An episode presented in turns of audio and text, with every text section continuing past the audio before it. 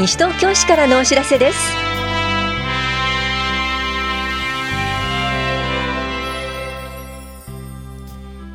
今日は市役所の一部窓口の電話番号変更。老い終末期について考える勉強会などについてお知らせします。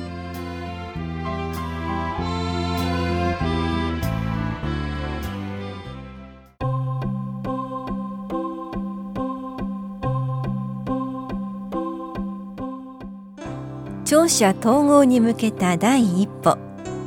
2月1日から市役所の一部窓口の電話番号が変わりました。新設された部署窓口は公共施設マネジメント課総務課危機管理課地域共生課学務課交通課福祉の相談窓口です。また移転により番号が変更となる部署窓口は生活福祉課高齢者支援課障害福祉課文化振興課スポーツ振興課産業振興課共同コミュニティ課消費者センター教育企画課教育指導課教育支援課社会教育課選挙管理委員会です。各窓口の電話番号は2月1日号の広報西東京8名をご覧ください。また各部署窓口の詳細な移転日程や設置場所については1月15日号の広報西東京または市のホームページをご確認ください。総務課からのお知らせでした。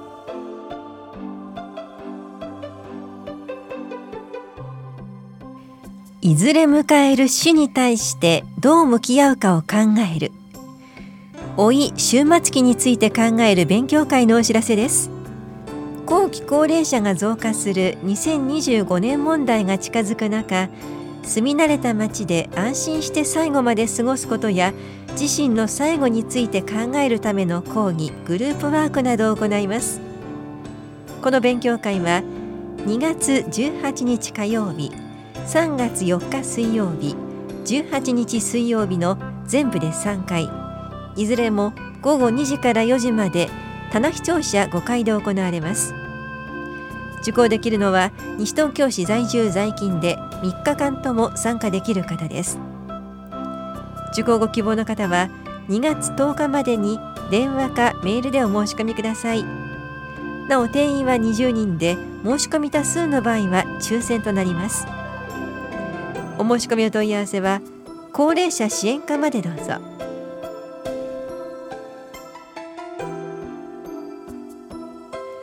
来年度予算要求の概要作成のお知らせです。西東京市では現在来年度予算の編成作業を進めています。各課などからの予算要求を取りまとめた来年度の予算要求の概要は棚視聴者3階の財政課情報公開コーナーと市のホームページで配布しています。財政課からのお知らせでした。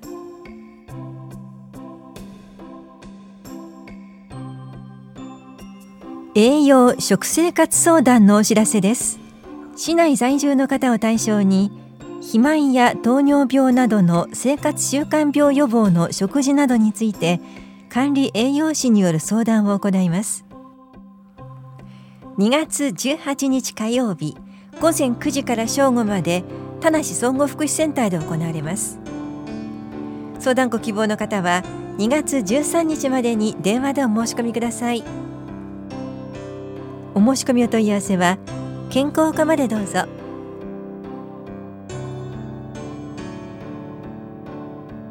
スポーツ推進委員募集のお知らせです。募集しているのは西東京市在住在勤在学でスポーツレクリエーションの実技助言などができる方。スポーツ事業の企画運営に積極的献身的に協力できる方。事故の支出向上や市のスポーツ推進のために研修会などに参加できる方若干名です。委員会は月1回第3木曜日夜間の定例会議と年間20日程度の各種事業の計画実施です。来年度はニュースポーツウォーキングなど各種体力づくり教室と市民体力テスト市民団体への派遣活動ドッジボール大会交流会などを予定しています。任期は4月から来年3月までです。報酬は西東京市の規定によります。応募の方は2月14日午後5時までに市販の履歴書を法屋庁舎3階スポーツ振興課に本人が持参してください。選考は書類審査と2月22日土曜日午前の面接試験です。選考結果は後日通知します。詳しくはスポーツ振興課までお問い合わせください。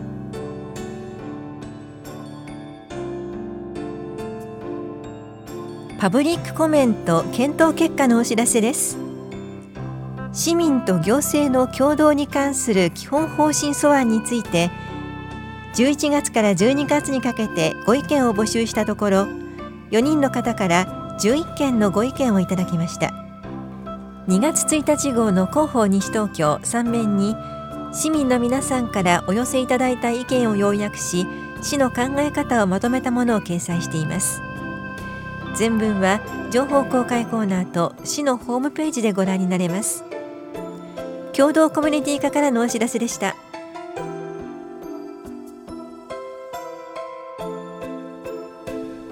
ちょこっとサイズの確かな安心。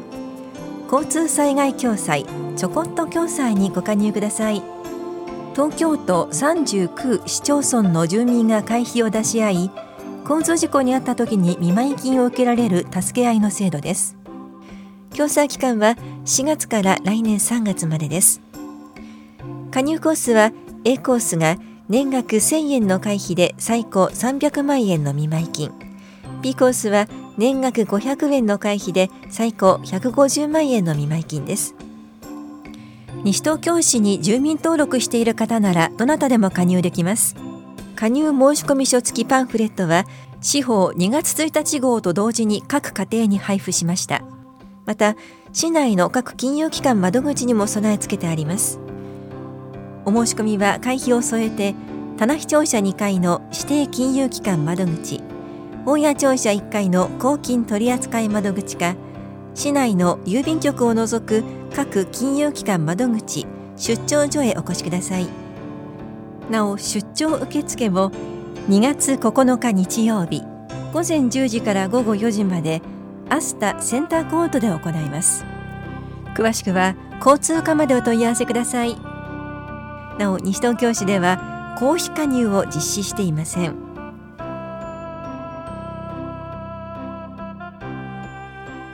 手話講習会通訳養成クラスのお知らせです。手話通訳者養成を目的とし地域登録試験に向けた講習会の受講者を募集します。この講習会は4月から来年3月までの毎週木曜日午前10時から正午まで全部で36回。障害者総合支援センターフレンドリーで行われます。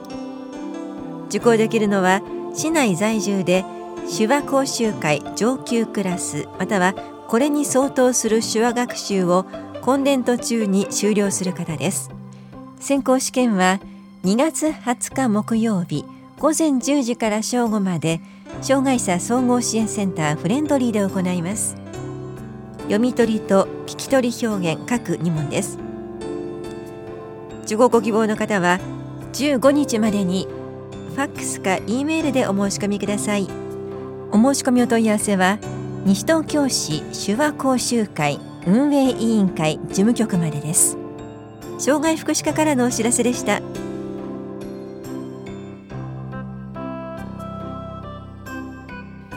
多摩六都科学館より大型映像オーロラの調べ神秘の光を探るのお知らせです。揺らめくカーテン渦巻く光神秘的なオーロラに包まれる体験をしましょう。アイスランドやアラスカで撮影したさまざまなオーロラ映像のほかオーロラが光る仕組みを CG で解説します。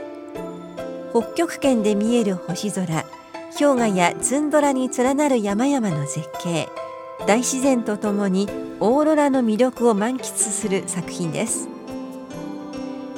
このプログラムは4月5日まで毎日午後2時半から上演します。観覧付き入館券は大人1040円子ども420円です。詳しくは多摩六都科学館までお問い合わせください。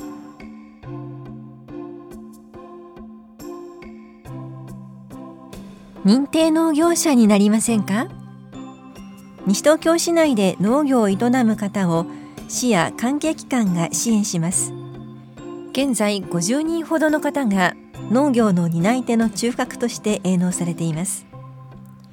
認定を受けるには経営改善の方向や経営規模の拡大に関する目標生産方式経営管理の合理化などについて5年間の農業経営改善計画を作成して申請後市の審査を経て決定します。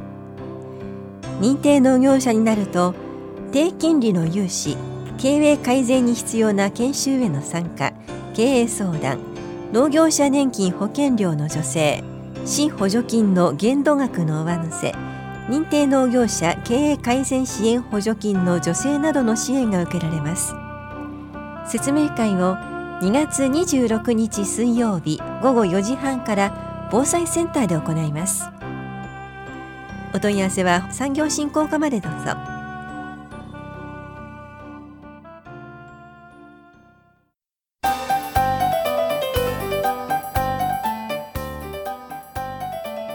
シニア世代の閉じこもり予防に。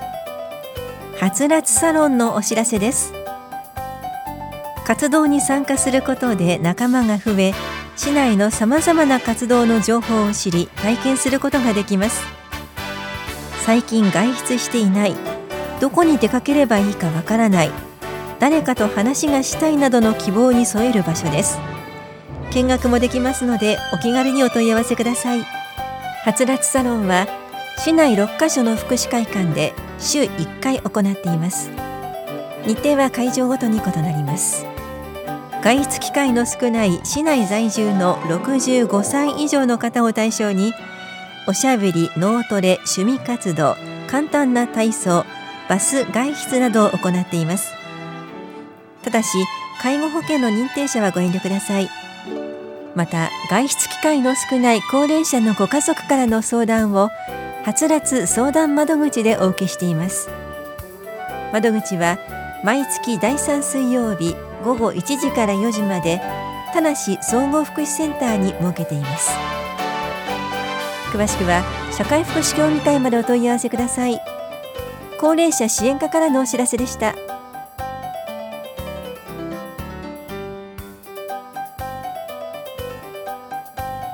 この番組では皆さんからのご意見をお待ちしています。